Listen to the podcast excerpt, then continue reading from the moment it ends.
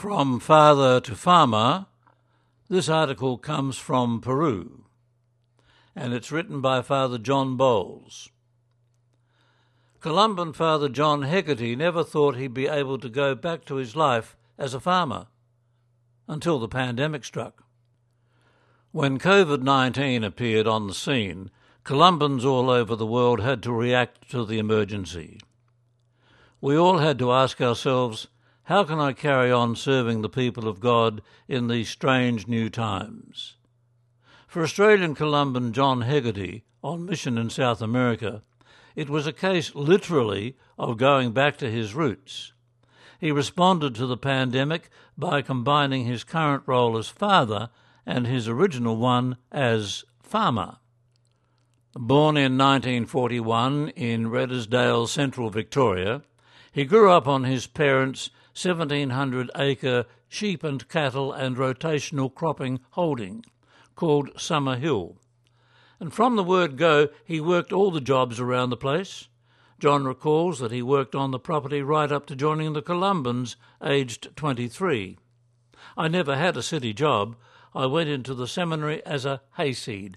I was the boy from the bush, a country hick, he said. And during his holidays from the seminary in Sydney, he returned home and helped his mother and father with whatever was needed. He even managed to host some fellow seminarians for a week or so. this was cheap labour. And one thing that still makes him laugh is how some of these big burly footballers and surfies wilted under the pressure of sheep work. When crutching to remove wool from areas where flies might strike, their backs packed up and when pruning the hooves to avoid foot rot from the long lush of spring, their hands would swell. And maybe Heggs couldn't keep up on the long runs in the bush nor on the football field, but he was in front on the farm. After ordination, he was posted to Peru, where he's been for most of the last fifty years. And by 2020, he reckoned he'd filled just about every missionary role imaginable. And then COVID came knocking. He was in semi retirement in our centre house in Lima, a fairly pleasant spot set amidst a, a kind of oasis.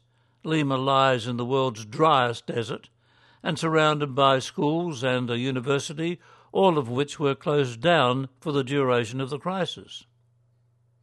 Peru was hit very hard by the pandemic and the economic collapse that followed. The Columbans were in lockdown for months leaving them with two challenges how to keep themselves sane and care for the people given the new restrictions. We had this Irish Columban, Tom Hanley, who works in Chile but who'd been left stranded up here by the lockdown, John explains. Now, Tom had a lot of experience on the land back in Ireland, so he suggested he use his time digging up and planting part of the grounds. Not only would it keep him occupied, but it would also make us partially self sufficient. He sowed vegetables, corn, herbs, and being Irish, even some potatoes. Well, they all grew like mad. The experiment was a great success. When restrictions eased somewhat, the Irishman was able to return to Chile, leaving the new post of farmer vacant. John suddenly felt those old green fingers twitching again fond memories of life back on the farm in Australia came flooding back. So he filled the vacancy. Not that I was alone, he remarks. Full time local gardener Gaspar came in to lend his expert advice. Also coming to help were two young Columban seminarians from Fiji, Antonio Sola and Ian Nail.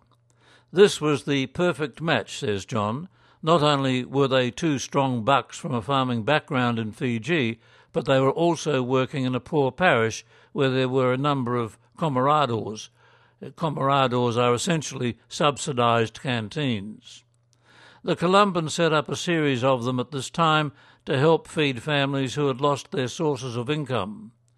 And each comedor caters for up to a hundred of the needy for each midday meal.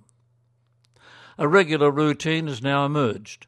John and Gaspar look after the day to day running of the mini farm. As required, Antonio and Ian come in and prepare new beds, adding manure, doing regular watering, and harvesting the produce. Some is kept for the Columban houses, but the majority goes to one or more of the comedores. It is planned to continue this system even after the coronavirus emergency ends, for, as John points out, the effects of this virus on the poor will last for years. John insists this has resulted in the best of all worlds. The poor are helped, Columban running costs are defrayed, and it is great therapy for me. I love it. I go out working every afternoon after lunch. Much healthier than a long siesta. It's doing me good. It really has been worthwhile going back to my roots. That story from Columban Father John Bowles has worked in South America for the last 25 years.